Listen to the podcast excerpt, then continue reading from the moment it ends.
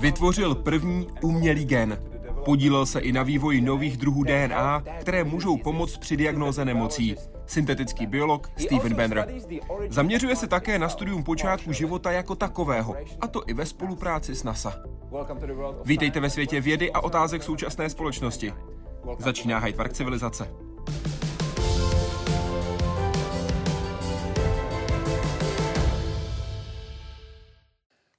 Pane profesore, moc děkuji, že jste s námi. Rádo se stalo. Jsme v Brně, přesněji na hradě Špilberg, úplně přesně v Hranolové věži, která byla součástí obraného systému hradu Špilberg. Jsme hned vedle Královské kaple. Vy jste už někdy v Brně byl? Ne, ne, ne, tohle je poprvé. Jsem tady na Mendlovu přednášku, protože mě pozvali, to ostatně víte. Brno je domovem genetiky, tady genetika vůbec začala v moderním vědeckém smyslu slova. Takže když mě pozvali, tak jsem si říkal, že těžko najdu lepší příležitost se podívat na místo, kde genetika vznikla, protože mě moc zajímá. Řekl jste, tady genetika začala. Řekl byste, že Mendel byl zakladatelem genetiky? Obvykle se to říká, ano. Souhlasil byste? Ano, určitě. Samozřejmě je nutné mít na paměti, že před ním byla spousta jiných a on na ně navazoval. Rozhodně. Vždycky stojíte na ramenou obrů, jak se říká. Takže Mendel určitě věděl v té době o Darwinovi.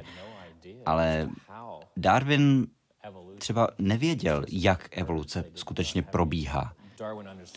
Darwinovi bylo jasné, že musí existovat nějaká variace mezi blíz, úzce souvisejícími zvířecími a rostlinnými druhy, ale nemohl vědět, že existují nějaká pravidla, kterými se předávají dědičně rysy. Mendel byl první, kdo tahle pravidla popsal. Takže nazývat ho otcem genetiky, to dává smysl. Říká profesor Benner, který je dnes vaším hostem. Je to základní abeceda života. Čtyři chemikálie, které pod písmeny A, C, G a T nesou všechny informace o téměř všech podobách života na Zemi a jsou základními stavebními kameny molekuly DNA. Jenže ty podle některých vědců nemusí být jediné. Rozhodli se proto vytvořit umělé a ty do DNA přidávat. Jedním z nich byl i Steven Banner. Syntetizoval první umělý gen na světě a genetickou abecedu rozšířil o další písmena. Tím otevřel zcela nový obor, zvaný syntetická biologie. Synthetic biology is a, is a new scientific discipline. It's at the intersection of life sciences, uh, the information sciences, and the engineering disciplines. And it's basically the engineering of living systems or the components of living systems for uh, useful purposes. Benner v počátku své umělé geny třeba vkládal do bakterie E. coli a svými objevy vědcům ukázal novou cestu k výrobě například antibiotik nebo léčebných terapií. Dnes obor postoupil ještě dál. Mikroorganismy jsou pracovním materiálem pro nejmodernější léčbu a jejich výroba a nejrůznější úpravy probíhají na průmyslové úrovni.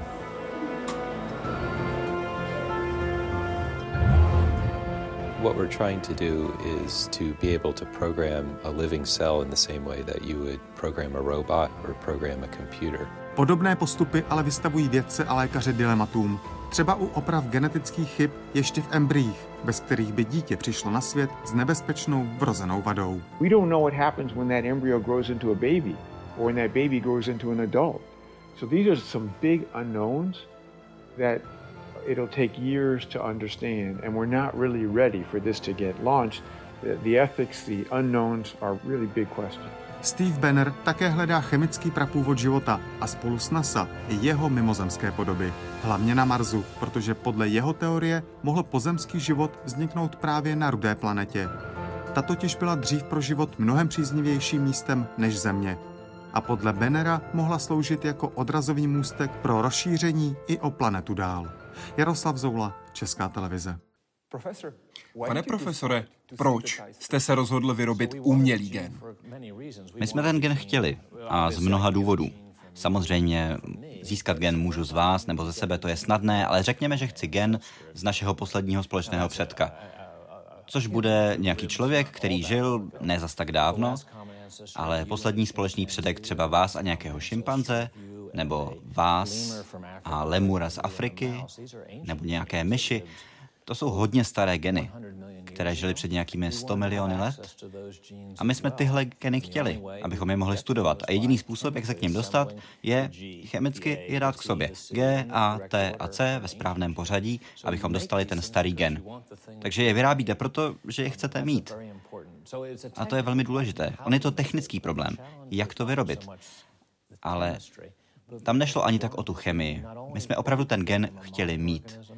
Nejenom z moderního organismu, ale i ze starého organismu. Také platí, že pokud něco dokážete vyrobit, můžete říct, že tomu skutečně rozumíte. To už je něco trošku jiného, samozřejmě. Vyrobit gen, jaký máte vy, nebo jaký analyzovali Watson a Crick, to není moc zajímavá otázka. Zajímavá otázka je ten další krok. Vy v sobě máte DNA, kde je A, T, G a C, čtyři nukleotidy, čtyři písmenka.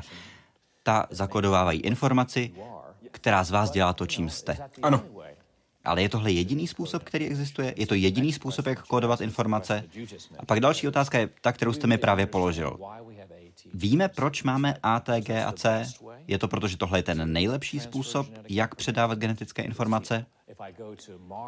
Pokud eh, poletím na Mars nebo do nějaké předaleké galaxie, do vesmíru, kde se odehrávají hvězdné války, bude tam zase A, T, G a C?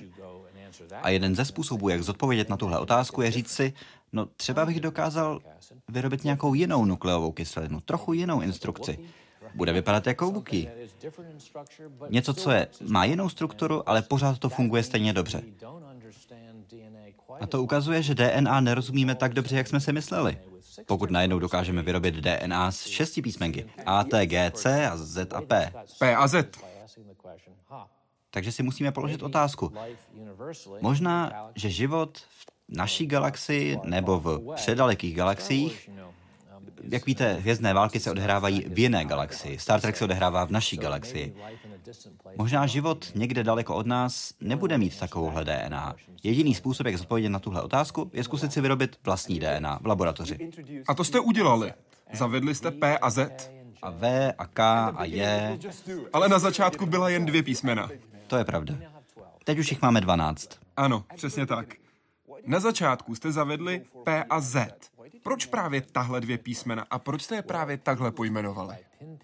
P syntetizovala Pin Pin Sheng, to byla magisterská studentka, a Z Zuni Yang, její manžel. Takže P jako Pin Pin a Z jako Zuni. Ale taky máme S a B, to je Chris Switzer, a máme taky J a V, takže jmenují se podle těch studentů, kteří je po, jako první vyrobili. A vy máte své nukleotidy? No S je Switzer a B je Benner, takže, Takže máte. takže mám. Jaký byl výsledek? Zavedli jste P a Z. K čemu to vedlo? Co jste se naučili? To jsou dvě věci. Jedna věc je, co jsme se naučili, a druhá je, co se s tím dá dělat. Co se s tím dá dělat, na to se jednodušeji odpovídá. Když najednou máte nějaká písmenka navíc ve vaší genetické abecedě, můžete z nich sestavit dvojitou šroubovici, jako DNA. Ale nebudou vám interagovat s DNA, kterou máte ve svém těle. Nemůžou se rozšířit, nejsou nakažlivé. Přesně tak. Ale pokud třeba chci určit, jestli v sobě máte nějaký virus, tak je hrozně důležité použít molekulární rozpoznávání, abych z vás získal tu sekvenci toho viru. A to je normální. Virus je složen z A, T, G a C, takže použiju T, A, C a G, abych ho dostal ven. Ale velmi často pak chci ten virus soustředit v nějakém malém místě, kde ho můžu hledat. Protože pokud máte třeba HIV, tak toho viru v sobě zas tak moc nemáte. Ale přesto jste nemocný. Takže použijeme PZ, SB, abychom ten virus soustředili díky struktuře dvojité šroubovice a dostaneme ho z vás, aniž bychom se museli trápit tím, že by se vám navázal na DNA nebo RNA ve vašem těle. Znamená to tedy, že můžete pomoct určit nemoc, Přesně tak. diagnostikovat nemoc. Náš první velký diagnostický produkt v téhle oblasti byl nástroj, který dokázal zjistit virovou nálož u pacientů, kteří měli HIV, žloutenku typu B, žloutenku typu C. Ten produkt byl na trhu už nějakých 10 let, takže teď už je poněkud zastaralý. Ale před nějakými deseti lety, pokud jste měl HIV, tak je velmi pravděpodobné, že vaše virová nálož byla určena právě díky těmhle písmenkům DNA navíc. A podle toho by se přizpůsobila vaše dávka léku, podle toho, kolik toho viru máte. To je ta technologie. Pokud teď přiletíte na Floridu, kde pracuju já, tak tam máme komáry. Asi máte komáry i v České republice, to Máme, ano. Ale taky tam máme virus Zika například. Takže teď používáme tahle písmenka navíc jako způsob, jak manipulovat virem, který získáme. Získáme ho díky ATGC, kvůli tomu těmhle párům, protože z nich je ten virus vyroben.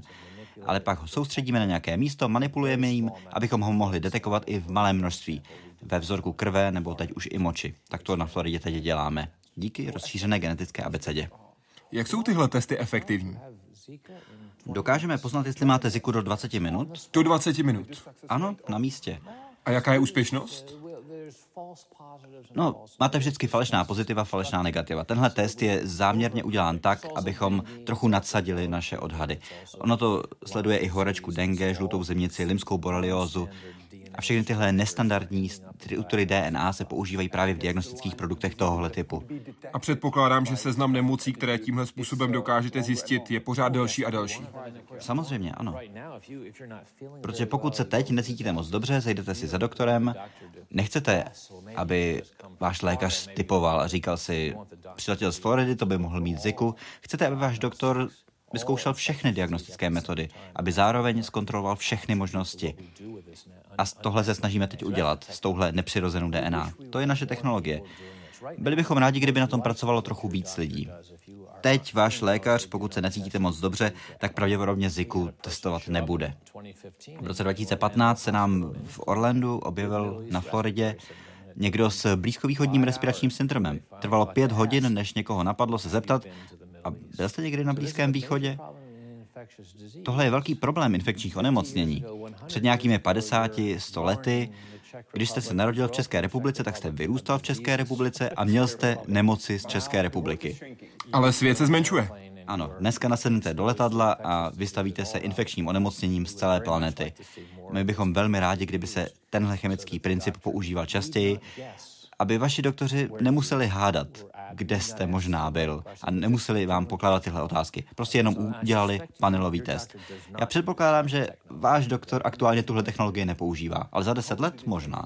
Jak dlouho vám trvalo vytvořit první gen? Bože, celou věčnost. Celou věčnost? Ne, samozřejmě tohle je dlouhodobý projekt. Rozhodně. První gen s jenom čtyřmi bázemi, to nám trvalo asi dva roky. Dneska, když chcete syntetizovat nějaký gen, tak zavoláte laboratoři a za týden vám ho přivezou. To páté a šesté písmenko, to bylo od roku 86 do roku asi 89, takže na tom jsme pracovali tři roky a pořád je dál zlepšujeme. A pořád to vylepšujeme dál a dál a teď už je to čtvrt století. Jaký bude podle vás ten další krok? To, co aktuálně děláme v naší laboratoři, je, že vkládáme umělé genetické systémy do živých buněk. To by se dalo využít na? To je užitečné, pokud chcete vyrábět proteiny, nukleové kyseliny jako takové. Ale pro nás je to druhá polovina té otázky, kterou jste před chvílí položil. Co se z toho naučíme, když to děláme? Nejde jenom o to, co s tím můžete dělat, ale také, co vám to řekne nového. A tohle je celá ta velká myšlenka syntetické biologie. Nastavíte si nějaký ambiciózní cíl. Předělat genetiku na chemické úrovni. A díky tomu se vědci dostanou na zcela neprobádané území. A to vás nutí si pokládat otázky, které jste vůbec nečekal. A musíte přicházet s novými objevy.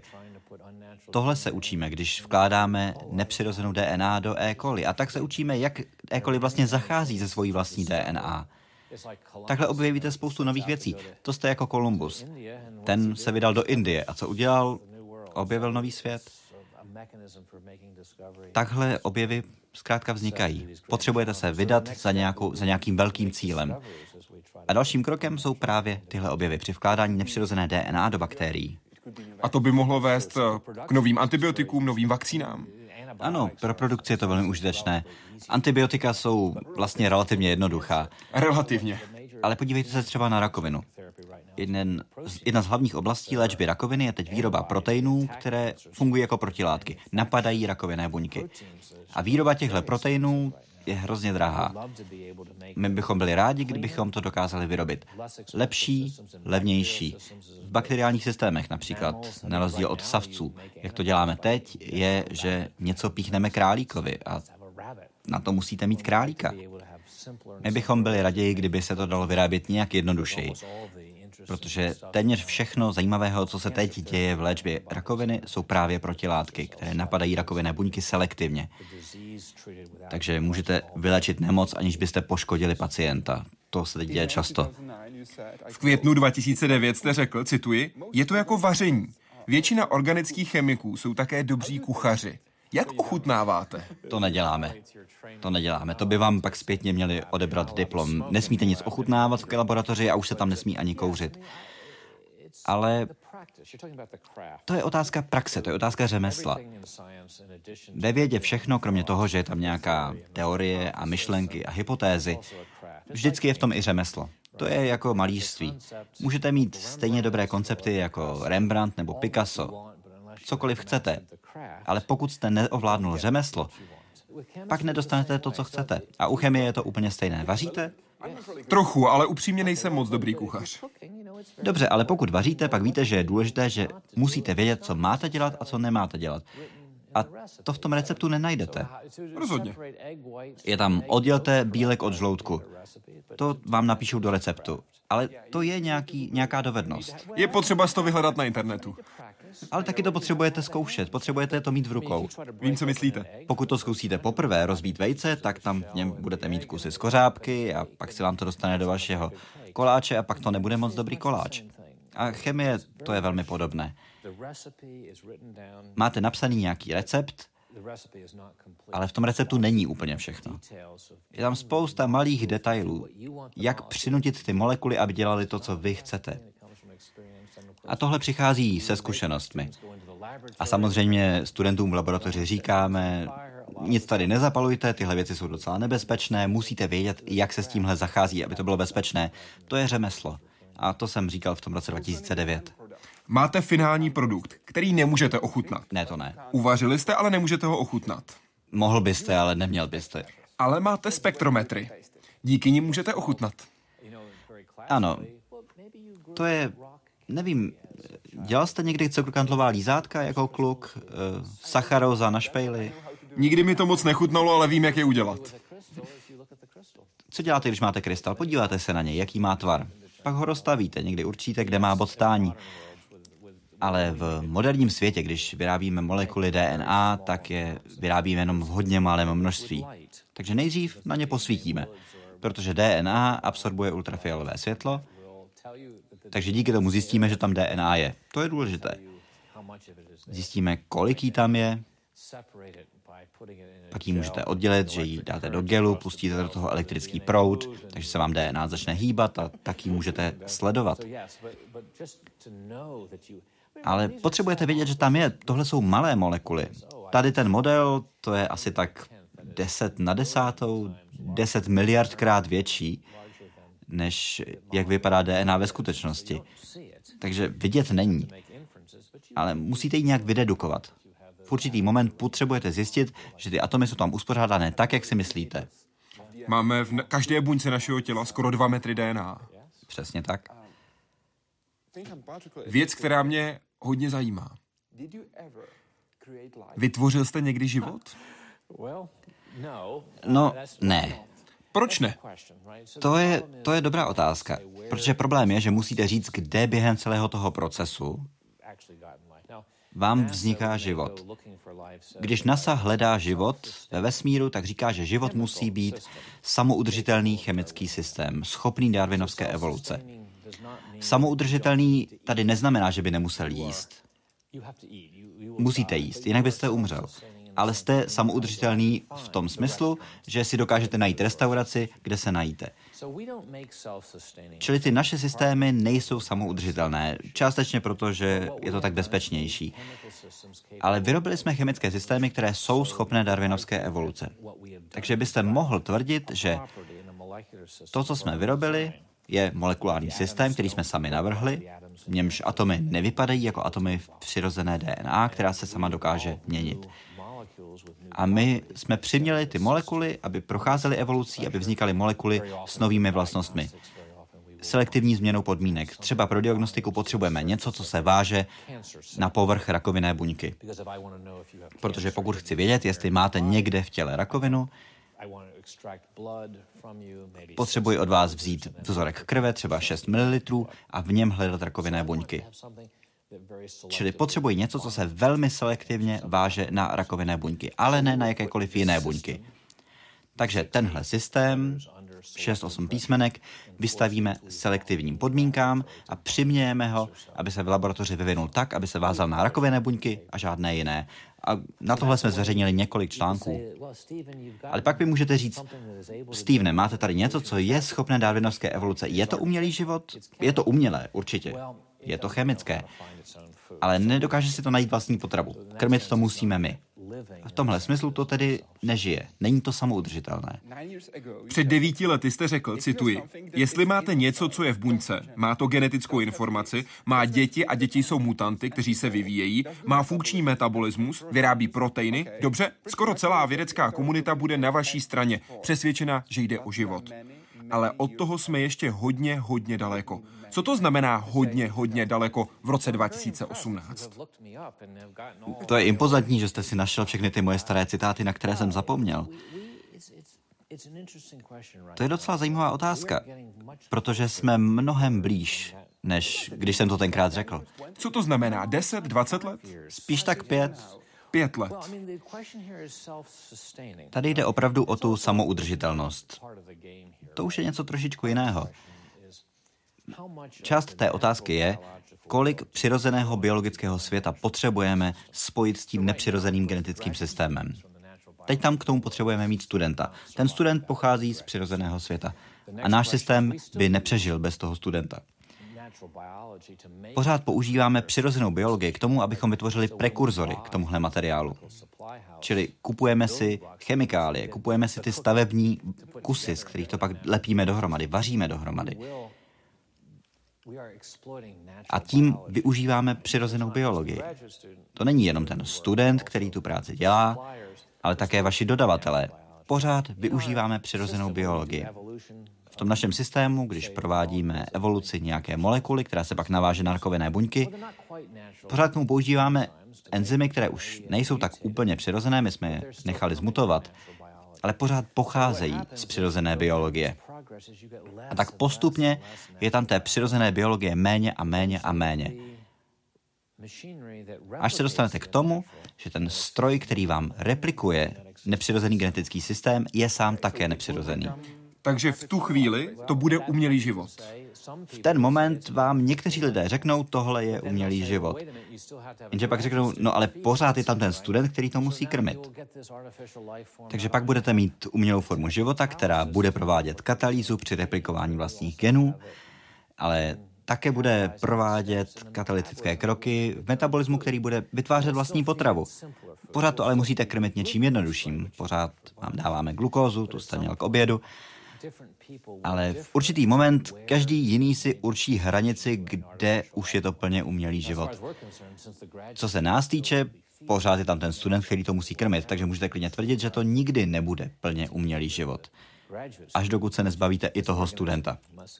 Jenže pak ten organismus musí ven a najít si vlastní potravu, což je pro něj dost těžké, protože ten organismus má úplně jiný základní metabolismus, má jiný genetický systém, takže není vůbec nic, co by mohl jíst. Máte z toho trochu obavy? Popravdě ne. Floyd Romesberg eh, ve výzkumném centru Ellen Scripps před 6-7 lety řekl, že dostal nepřirozenou DNA do E. coli a to se dokázalo replikovat. A New York Times jako přední americký deník napsali, že věda teď posílila naše naděje i naše obavy.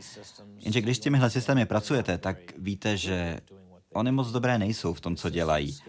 Pokud vám ten systém uteče a dostane se někam do zoo, tak vám tam tučňáky nesežere. On opravdu potřebuje žít v laboratoři. Ale tohle je významná diskuze. Kde je pro vás hranice? Pro vás osobně. Kde je hranice, za kterou už nechcete jít? Tahle etická otázka se objevila už mnohem dřív, když jsme začali upravovat rostliny. Zelená revoluce v v naší civilizaci před 50 lety. Norman Borlaug za to dostal Nobelovu cenu. Je to, že přišlo inženýrství, které, dobře, nebylo to úplně genetické inženýrství, ale upravovali jsme rostliny, abychom vytvořili semena, která jsou mnohem efektivnější při pěstování potravin z daných zdrojů. Samozřejmě dneska Monsanto upravuje rostliny a vyrábí rostliny, které jsou mnohem efektivnější při pěstování potravin. A bez debat, my z toho těžíme. Máme teď lepší oblečení, lepší informační technologie, lepší léky, žijeme déle, žijeme zdravěji. Mojí matce je 93 let, má umělé kyčle, nebere žádné léky na krevní tlak, ale chodí si po světě, jako by jí bylo 25-30. To je krásné. A toho všechno nám dává technologie. A ta je vždycky dvojsečná. Dá se použít pro dobré věci, ale i pro špatné věci. A jaká je odpověď na moji otázku? Kterou? Etická hranice. Ta hranice, za kterou už nechcete jít. Já vám nedám úplně přímočarou odpověď. Tohle je přístup politika. Ale podívejte se na to takhle. Já osobně mám etické problémy v momentě, kdy začneme upravovat lidský genom. To je pro mě problém. To už by bylo za hranou. Pro mě ano. Na druhou stranu jsem dobrý vědec. Vy jste určitě studoval ekonomii, víte, že máte jednu stranu a máte druhou stranu. Vždycky je potřeba zohlednit obě. To samé platí i ve vědě. Ten etický argument i pro lidské, úpravu lidského genomu, což mně osobně se nelíbí. Ale pak řeknete, máte dítě, které má Tajovu Sachsovu chorobu, třeba byste byl radši, kdyby tu chorobu bylo možné opravit. Problém samozřejmě je, jakmile tu technologii máte v ruce, tak vás napadnou i špatné věci, které by se s tím daly dělat. Jana se ptá, co si myslíte o etických výhradách části společnosti vůči metodě CRISPR? Je vidět, že jste nikdy nebyli v laboratoři a neskoušeli metodu CRISPR použít. Věřte mi, my to zkoušeli a Není to úplně připraveno na Nobelovu cenu, podle mého názoru. Je to hodně nespecifické a moc to nefunguje. Co chybí? Je, je to trochu chaos. Chaos? Co to znamená? Když zkusíte něco změnit, pak změníte něco vlastně úplně jiného, co jste změnit nechtěl, pak se musíte vrátit a opravit to. Takže to věci nemají pod kontrolou. Úplně ne. Ale to se zlepší, to se časem zlepší. A v určitý moment tahle metoda, a mějte na paměti, CRISPR je jenom technika, to není ano. nějaký cíl. Cíl je opravovat lidský genom, lidské genetické defekty. Čili pokud máte třeba chudokrevnost, dokážeme identifikovat, je několik mutací, které to způsobují. Cystickou fibrózu. Zase několik mutací, o kterých víme, že způsobují cystickou fibrózu u dětí. Je to recesivní gen, jak jsme se dozvěděli před 150 lety tady v Brně. To znamená, že vaše matka i váš otec musí přispět svými geny. Pokud máte cystickou fibrózu, pak teoreticky jsme schopní, respektive dneska už vám dokážeme říct, můžeme sekvencovat vaší DNA a říct vám, jestli ten gen v sobě máte. Gen pro cystickou fibrózu. Pak zjistíme, jestli ho má vaše žena a můžeme vám to oznámit. Neby bylo hezké, kdybychom mohli použít CRISPR a spravit to? Etický problém je tam úplně stejný, bez ohledu na to, jestli je to CRISPR nebo nějaký jiný nástroj. Ale otázka je, jak se podíváte na tenhle etický problém, spravení genu? A jaká je vaše odpověď? Mně osobně se to moc nelíbí, ale já ten gen cystické fibrozy třeba nemám. Čili pro mě je hrozně jednoduché říct, no tak ti, kteří mají ten gen cystické fibrozy, by neměli mít děti. Ale rodiče to vidí jinak. A my máme diagnostický test, zase používá naši nepřirozenou DNA přes společnost, která se jmenuje Eragen, a tam mimochodem používá ten pár SB. Ano. Takže máme test na zjištění cystické fibrózy a díky tomu můžeme rodiče informovat. Pojďme udělat další krok. Pojďme do vesmíru. Pojďme k Marsu. Proč si myslíte, že by mohlo být pravděpodobnější, že jsme všichni původně marťané, ne pozemšťané? Ta logika vypadá asi takhle. Chemické systémy, které známe, které mohly vést k vzniku prvních darwinovských forem života na Zemi, v našich modelech vyžadují souš. Pokud tam nebude souš, příliš mnoho vody, tak vám život nezačne. Podle našich modelů. Jiné modely vypadají trochu jinak. A ty rané modely naší země říkají, že na Zemi byla spousta vody a mnohem méně kontinentů než dnes. A někteří lidé tvrdí, že tam vlastně vůbec žádná souš nebyla. Ale to je problém. Protože pokud potřebujete souš, aby vznikl život, a na Zemi žádná souš není, co budete dělat? Jenže na Marsu nikdy tolik vody nebylo, jako na Zemi. Na Marsu vždycky byla souš. Takže Joe Kirschwing, který je profesorem geologie na Caltechu, a který s touhle myšlenkou za námi přišel, ten řekl, pokud země je pokrytá vodou, potřebujete souš někde jinde, kde projdou ty chemické procesy, které potřebujeme pro začátek života. A ty mohly proběhnout na Marsu. To je úplně klidně možné. A je možné, že na Marsu probíhají dodnes mimochodem. Máme proto určité důvody. Takže život mohl začít tam, kde byla souš, na Marsu. Na Mars neustále narážejí nějaké kameny, z vesmíru, vyrazí pak jiný kámen, ten se dostane na Zem a my takové vzorky známe. Můžete si je koupit na eBay. Dva kousky meteoritů jsme měli v Hyde Parku civilizace. Tak vidíte. Ale tím říkáme tohle, pokud vám život může vzniknout na Marsu, kde je souš, a pak se nějak dostat na Zem, co je problém s Marsem? No, problém s Marsem je takový, že není tam dost vody, není tam dost atmosféry. Ale umíme si představit, že Mars by byla ta souš, kde život vznikne a pak se dostane na Zem, do vody a tam se může dál rozvíjet další 4 miliardy let. Protože Mars po nějaké miliardě let přišel o své magnetické pole, o svoji atmosféru a o většinu vody. Proč považujete boráty a molybdáty za dobré ukazatele, jestli mohl vzniknout život? To jsme zase zpátky u vaření.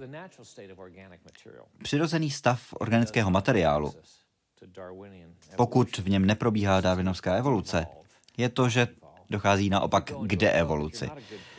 Pokud nejste moc dobrý kuchař, tak to víte. Když necháte něco moc dlouho v troubě, tak z toho nevznikne život. Vznikne z toho dehet.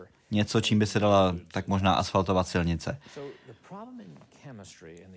Problém chemie a původu života je v tom, ne, že bychom neměli organické molekuly. Ty máme, máme jich spoustu. Problém je, že přirozený proces v chemii je takový, že dochází k téhle deevoluci. Na tér, asfalt, nakonec uhlí. Ale ne DNA. A v té organické chemii raného života, takzvané prebiotické chemii, potřebujete něco, co tuhle deevoluci organického materiálu zastaví. A cukry jsou v tomhle hodně špatné. Pokud někdy jste dělal crème brûlée nebo crème caramel, vezmete cukr, to je krystal, známe ho, trochu ho zahřejete a on vám začne karamelizovat. Určitě proto máte nějaké slovo v češtině. Ano, máme. Vzniká z toho karamel. Je to hnědé, pak to tmavne, tmavne a tmavne a pak to nasypete na pudink a máte hotovo. Ale to není dobré pro nás a tomu zabraňují boráty. Boráty zabraňují deevoluci organického materiálu, zejména karbohydrátů a zejména ribózy. A ribóza to je to R v RNA, což je ta první genetická molekula. D je deoxyribóza, tu máte v DNA. Boráty zabraňují degradaci karbohydrátů. A díky tomu mají šanci, že z nich vznikne takováhle molekula. A molybdáty to je to samé. Molybdáty jsou v tomhle úžasné. Díky nim karbohydráty mohou přecházet z jedné užitečné věci do druhé, aniž by docházelo k tomu rozpadu. Tahle deevoluce je zrovna tak velký problém jako evoluce. Pokud chcete aby vám začal darwinovský život. Vaše skupina pracuje na popisu molekulárních struktur, které by měly být univerzální pro životaschopné systémy bez ohledu na jejich vývoj a které pravděpodobně nevznikly v důsledku nebiologických procesů. Ano. Co je teď na seznamu? Nějaké univerzálie máme a já nevím, jestli tohle bude vidět na kameře, ale jedna z věcí, která je dobrá na téhle struktuře, je, že tady na vláknech vidíte ty červené a žluté skupinky. To jsou fosfáty. Každý z nich má negativní náboj. A tenhle negativní náboj je velmi důležitý v tom, že máte dvojitou šrouboveci, ta má dvě vlákna, báze spolu komunikují a tyhle molekuly brání tomu, aby se molekula rozpouštěla ve vodě, to je jedna věc, a zároveň zajišťují, že ta vlákna jsou co nejdále od sebe, co nejdále je to možné, protože ty negativní náboje se odpuzují. A tyhle negativní náboje také určují primárně fyzikální vlastnosti molekuly. To znamená, že může měnit svoji strukturu, může se měnit, může procházet evolucí, aniž by se změnily její fyzikální vlastnosti. Takže tyhle negativní náboje na vnější straně Watson a Crick je nepovažovali za nějak důležité, ale my dnes máme za to, že jsou univerzální. Čili pokud navštívíte Titan, nebo Europu, nebo Enceladus, A dojde k mutaci DNA, jak jste to právě udělal. Ano, Obávám se, že jsme to rozbili. nebojte se, je to spojené magnety. Pokud dojde k mutaci, můžete změnit ty báze, báze budou jiné, možná tam budou ty báze, které máme my. Ty vodíkové vazby budou jiné, ten cukr může být jiný, ale ten negativní náboj, ten tam bude vždycky. A přesně tohle hledáme, když poletíme na Mars, na Evropu. Co to tedy konkrétně je? Jaké vlastnosti hledáte? Negativní náboj. Negativní náboj čeho? Jaký typ molekuly to může být? Může to být cokoliv? Předpokládám, že ne. Ano a ne. Opatrně tady. Když se mě zeptáte, jaká je to molekula, řeknu vám, to je fosfátová skupina, ale to je samozřejmě, to vám řeknu já, jako člověk. Tak tomu říkáme, protože tak to nazvali starší řekové, protože nazvali fosfor, protože z fosforu, fosfor dává světlo. Ale je to nabitá molekula, to je důležité. Existuje celá řada různých molekul, které nesou nějaký náboj. Tohle má negativní náboj, mohl by být zrovna tak pozitivní. Z hlediska chemie je důležité to, že chemické zákony jsou univerzální, platí i v předalekých galaxiích. A náboj je u molekuly hrozně důležitá věc. Dobře. Pokud byste po mně chtěl, abych vám řekl o nějaké molekule maximum informací, minimum slov, pak vám řeknu, má náboj nebo nemá náboj. To je ta klíčová informace, ta nejdůležitější vlastnost. To je hodně důležité, přesně tak. To je rozdíl mezi olejem a vodou. Mezi solí, která se ve vodě rozpouští, a benzenem, který ne. A já vám můžu na základě chemických zákonů najít konečný počet, nebude to malé číslo, ale budou to stovky, ne miliony, různých skupin, které by tady mohly existovat, místo těch žlutočervených, které tady vidíte. Třeba by to mohlo být z dusíku a mít to tam pozitivní náboj. A přesně tohle potřebujeme hledat na Evropě, na Enceladu. Ale tak to je. Ty Molekuly s nábojem jsou nezbytné. Nemusí to být nutně fosfáty. Ale protože chemické zákony jsou univerzální, tak zjistíte, že těch možností vlastně není za stolik. Před pár lety, asi v, 2000, v roce 2010, v časopise Science vyšel článek, který navrhoval, že by to mohly být arzenáty. Zase s negativním nábojem. Arzen je jiný prvek. V periodické tabulce je hned pod fosforem. Ale ta vazba arzen kyslík uhlík není dostatečně stabilní. A to je zase univerzální pravidlo. I v předaleké galaxii, nebo ve vedlejší galaxii, ve, ve Star Treku, zjistíte, že arzen tam nikdy nebude v DNA. Protože to není stabilní. Protože to není stabilní a to je univerzální. Jaká byla spolupráce s NASA? Velká zábava. Četl jsem v knize Bavíme se o životě, rozhovory o astrobiologii od Krise Impeje, která vyšla v roce 2010. Jak jste v ní popisoval, proč je důležité být připravený na poslední setkání? No dobrým příkladem byl spektrometr Raman. Na začátku všichni odsouhlasili, že je to dobrý nápad, ale v NASA těchto setkání proběhne spousta. Na začátku vám něco odsouhlasí, to je hodně dobré, ale musíte opravdu přijít na to poslední setkání, protože tam ze sondy sundávají všechny ty přístroje, které si nemůžou dovolit, na které tam není místo, které jsou moc těžké. A já jsem na Floridě a bydlíme poměrně blízko uh, vesmírného střediska, takže já se tam chodím dívat na starty se studenty, oni tam udělají nějakou malou prezentaci pro ně o misích na Mars a tak dále v rámci těch svých komunikačních programů. Ale ty mise jsou navrhovány v Pasadeně, v Kalifornii. To je o tři časové zóny vedle. Takže všech těch jejich setkání v Pasadeně se já neúčastním. A velmi často ten přístroj, za který jste bojoval do krve, někdy na začátku a třeba jste přesvědčili lidi, že by měl na té misi být, nakonec tam nebude. Ale všichni v tom programu tohle vědí. A to se také stalo. Ve vašem případě, jaký byl výsledek práce toho přístroje, který nakonec letěl? Tohle byla práce Steva Squirese. To bylo... A dozvěděli jste se to, co jste se potřebovali dozvědět? Našli to, co jste potřebovali najít? Tohle se stává každému, to musíte mít na paměti. Všichni chtějí, aby se jejich přístroj na misi dostal. Ale každá mise může nést jenom pár kilo, pár desítek kilo. A samozřejmě dokážou generovat jenom určité množství energie pro všechny ty přístroje. Čili každý, kdo v tomhle dělá, má svůj příběh o tom, jak sundali mi přístroj ze sondy. To se prostě stává. Ale co Squaresova mise dokázala, bylo velmi důležité. protože dokázala definovat celou řadu geologických parametrů povrchu Marsu. A bez téhle mise bychom nebyli schopni pak navrhnout tu další misi tak dobře, jak se to podařilo. A pak i tu další misi. To, co se stalo se sondami Viking, to byly chyby, které teď už vidíme jenom zpětně. Tenkrát to nikdo nemohl vědět, nedalo se tomu zabránit. V té době všichni čekali, že povrch Marsu je tak oxidující, že na něm nemůže být život. A to zastavilo průzkum Marsu na asi 20 let. Takže bylo velmi důležité, že pak v roce 1996 jsme měli meteorit z Marsu, v něm byly buněčné struktury, respektive dnes víme, že to velmi pravděpodobně buňky nebyly, ale to nevadí.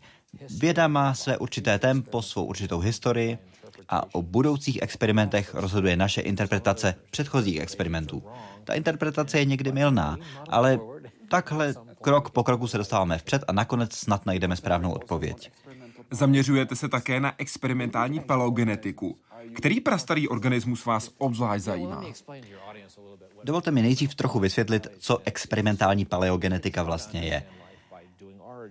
Můžeme zkoumat život tak, že se díváme po jeho původu, tedy jdeme k začátku, k úplně původním základním organickým materiálům, které vypadají nějak takhle. Použijeme boráty k tomu, aby se nám to nerozkládalo, molybdáty úplně stejně. Nebo můžeme hledat život v naší sluneční soustavě. To taky děláme. To děláme při misích na Mars a tak dále. A třetí věc je, že můžeme zkusit vyrobit vlastní život. To je syntetická biologie. No a pak je ještě čtvrtý způsob. A to je to, že na Zemi je život. A dokážeme z něj pochopit, jak se tenhle život mění v průběhu času? A právě jít takhle zpět v čase, to je paleogenetika. Možná se to dá dobře vysvětlit na analogii s jazyky, s vývojem jazyků. Čeština je nejvíc příbuzná se slovanskými jazyky, je to tak. Ale také je příbuzná s němčinou a francouzštinou a románskými jazyky. To jsou všechno indoevropské jazyky. A všechny měly nějakého společného předka. Když se podíváte, jak se česky řekne sníh? Sníh. Sníh. Eh, jak je to rusky? Netuším. Schneg. A jak je to německy? Schnee. A jak je to irsky? Zase šnek. A tak si uvědomíte, že všechno si je to podobné. A to proto, že všechny tyhle jazyky mají společného předka. V románských jazycích, eh, ve francouzštině je to neige, protože ta skupina SN jim přišla obtížně vyslovitelná, tak ve všech románských jazycích to, z toho SN se vám stává jenom N. Ale dokážeme zpětně rekonstruovat to, co používali naši předkové. Váš předek, můj předek, ruský předek, irský předek, předek těch, co mluví sanskrtem. Máme z toho nějaké indoevropské slovo pro sníh. A z toho se dozvíte mimo jiné, co byste měl říct nějakému indoevropanovi, kdybyste se s ním mohl setkat, ale také, že Indoevropané žili na místě, kde byl sníh. To znamená, že žili v Evropě, že nežili v Africe. A to samé my zkoušíme dělat s proteiny. Proteiny jsou řada ne písmenek, dobře, aminokyselin, které my znázorňujeme písmenky, a z toho dokážete odhadnout, vydedukovat, jaká byla sekvence starých genů. Chceme třeba vědět, kdy primáti, vy a já, opice, šimpanzi začali pít alkohol. Konec konců v Brně se vaří pivo, ne? A odpověď je taková, že se můžeme podívat na všechny sekvence genů, které by se mohly zapojit do oxidace alkoholu. Podíváme se na lemury z Madagaskaru, to jsou primáti, na paviány z Afriky, na opice z amazonského deštného pralesa, podíváme se na sekvence genů, které by mohly oxidovat alkohol, obecně tedy, protože alkohol to není jenom etanol, je to i další řada souvisejících látek. Ale můžete najít ty staré geny, které oxidují alkohol, a zjistit, že až před nějakými sedmi miliony let se u vás konečně teprve vyvinul gen, který oxiduje etanol. Takže vy a vaši předkové jste začali pít etanol před asi sedmi miliony let. Zhruba ve stejné době, kdy jste mimochodem slezli ze stromů a začali sbírat kvasící ovoce ze země. To je jedna z věcí, kterou děláme. Ale také se vracíme nějaké 3 miliardy let zpátky v čase a díváme se na geny, které vyrábějí proteiny od nuly. A můžeme vám říct, jak tenkrát vypadalo jejich prostředí. Tyhle staré bakterie žily v prostředí 65 stupňů, takže slovo pro sníh určitě neměli. V dubnu 2015 jste při rozhovoru pro Serious Science řekl, cituji, na planetě Zemi je ve volné přírodě asi 100 tisíc různých genetických rodin ale jen jedna společná historie života na Zemi. Někdy za 10-15 let budeme znát celou historii života na Zemi, která sahá nejméně 3 miliardy let do minulosti. Ano.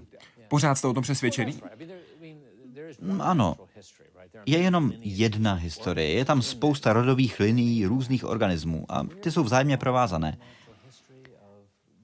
Ale my se teď dozvídáme hodně o tom, co se tenkrát dělo. Naše fosilní záznamy jsou stále lepší a stále více rozumíme té chemii.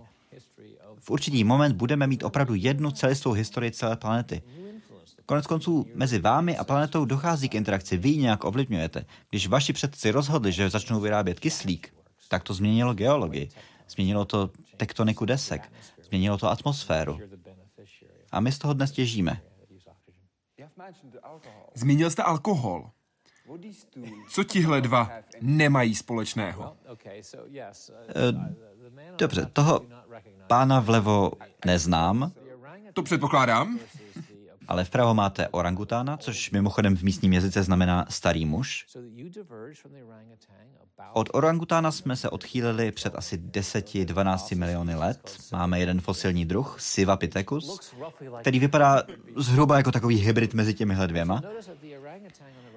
Ale orangután vpravo vidíte, že jí čerstvé ovoce, které si utrhl ze stromu. V něm žádný alkohol není a orangutan není schopný metabolizovat etanol.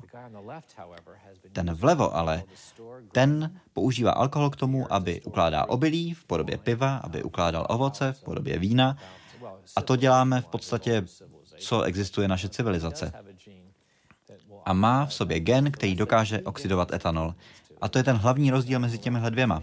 Ten vlevo pít může a ten vpravo ne. A je to také proto, že jsme se přesunuli na zem. Ano. Protože tam jsme alkohol našli. Ano. Pokud jíte jenom čerstvé ovoce, tak nemá poskozenou slupku. To znamená, že se do něj nedostaly kvasinky, to znamená, že vám nezačalo kvasit.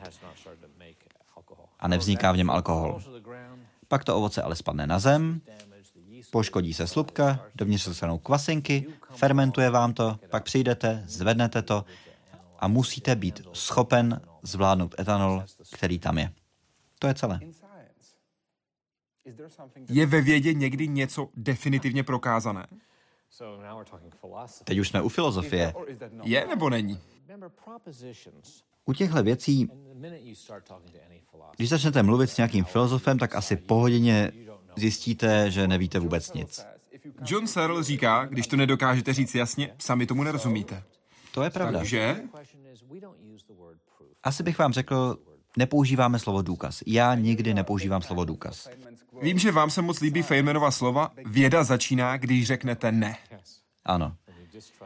Když přestanete věřit expertům. Kdy jste poprvé řekl ne? Já si to pamatuju velmi přesně. V životě se mi asi šestkrát nebo sedmkrát stalo, že jsem si myslel, že asi umřu. Vážně? A v těch šesti nebo sedmi situacích jsem se dozvěděl víc než za, za celý svůj život. Eh, já jsem musel obhajovat svoji bakalářskou práci před komisí vědců a můj výzkumný projekt mi dal jeden velmi slavný vědec. Jehož jméno nebudu říkat. Dobře. Protože to, co mi navrhl, se ukázalo, že bylo velmi hloupé. Já jsem si to neuvědomil, protože velmi slavný muž mi dal nějaký nápad, já jsem si řekl, dobře, já to rozpracuji ve svém výzkumu. Pak jsem přišel před tu komisi a tam byl Joseph Coleman, jeho jméno klidně řeknu, a ten mi začal pokládat velmi základní otázky. A po asi čtyřech nebo pěti, co mi položil, mi došlo, že teď mi ukáže, že celá premisa celého mého projektu je úplně hloupá. A od té chvíle jsem už nikomu nevěřil. Ať už byl odborník nebo ne. Vůbec. Protože lidé, i ti nejlepší vědci dělají chyby. Já dělám taky chyby. I ti nejlepší vědci se někdy spletou. Linus Pauling se zmílil, když popisoval strukturu DNA. Věda je v tomhle trochu neobvyklá. Je to jiné než náboženství, je to jiné než politika. Věda vás v podstatě učí, že vaši učitelé, i ti nejlepší, se mohou mílit. Tam věda začíná. Pokud má pravdu, problém je vyřešen, není potřeba se tím dál trápit. A já si pamatuju, jak jsem tam seděl a tohle byla moje obhajoba, která rozhodne o tom, jestli dostanu titul nebo ne. A po pěti, šesti otázkách od Joea Colmana bylo jasné, že celý projekt je, je, stojí na špatných základech, je to omyl, je to naprosté plýtvání časem. A prošel jste? Prošel. Joe je velmi milý člověk. Kromě toho, že je velká kapacita. Jen doplním, že Linus Pauling získal dvě Nobelovy ceny, jednu za chemii a jednu Nobelovu cenu míru. Máte pravdu, ano. Ale stejně ty fosfáty měl uvnitř a ne venku. A měl také velké spory s Danem Schachtmanem o krystalové struktuře. Ano. Dan Schachtman se bránil a byl také hostem Hyde Parku civilizace, takže rozhovor je také na webu hydeparkcivilizace.cz. Na blogu časopisu Nature jste v dubnu 2012 napsal, cituji, byl jsem pyroman. A u chemika tyhle sklony společnost toleruje. Pořád vás v úvozovkách baví oheň. Samozřejmě. Když jste malé dítě, děti sbírají kamínky a klacíky a z těch pak budou geologové, pak máte děti, které si pořád spravují autíčka a z těch pak jsou mechaničtí inženýři, pak máte děti, které hrají videohry, to asi jsou dneska všechny. Ale u spousty chemiků zjistíte, že už od dětství je fascinoval oheň. Ale to je určitě někde hluboko uložené v naší DNA. Konec konců jsme tady především proto, že jsme dokázali ovládnout oheň v době ledové. To bylo velmi důležité. Ale určitě ano.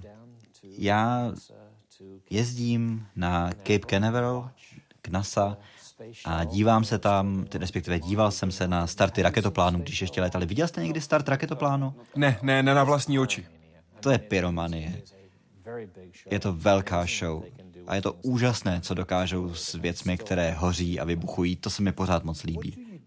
Co děláte proto, abyste si mohl užít ten okamžik výbuchu? Já už toho tolik nedělám, ale na druhou stranu, co by člověk neudělal pro studenty? Protože tohle je vlastně hrozně užitečná pomůcka. Pokud znáte periodickou tabulku, víte, že tam máte sodík, to je kov, nad ním litium, taky kov, pod ním draslík, taky kov. A jeden z jednoduchých způsobů, jak ukázat studentům, jak fungují chemické zákony až na úroveň kvantové mechaniky, je to, že hodíte do bazénu trochu litia. Zašumí si to. Hodíte tam trochu sodíku, vybouchne to.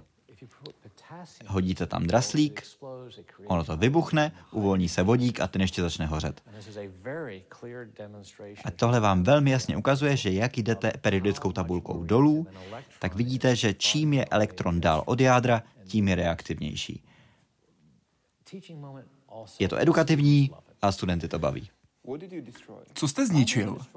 Já jsem toho nikdy moc nezničil. Vážně?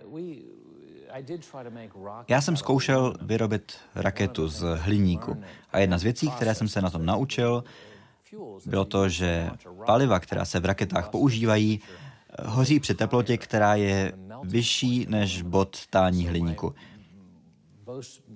Takže to byl můj klíčový objev. Nic mi nevybuchlo, ale ta raketa, kterou jsem navrhl, se mi rozstavila na odpalovací rampě. Co by si měl každý, kdo teď sleduje Hyde Park civilizace, pamatovat? Víte, myslím, že je nutné se vrátit a zamyslet se nad tím, jak vaše interpretace reality odpovídá logice a faktům. Protože my třeba logiku na amerických školách neučíme. Nevím, jestli se to dělá na českých školách. Ale nikde na americké střední škole neučíme aristotelovskou logiku. A to mi přijde dost pozoruhodné. A spousta společenských rozhodnutí, analýz rizik, všechny tyhle věci, které máte v praktickém životě, těm by určitě prospělo, kdyby se do toho trochu víc zapojila logika. Říká profesor Benner, který byl hostem Hyde Parku civilizace. Děkuji vám. Velmi potěšením. A děkuji vám, že jste sledovali Hyde Park Civilizace. Rozhovor najdete v češtině i angličtině na webu hydeparkcivilizace.cz. Děkuji vám a přeji hezký večer.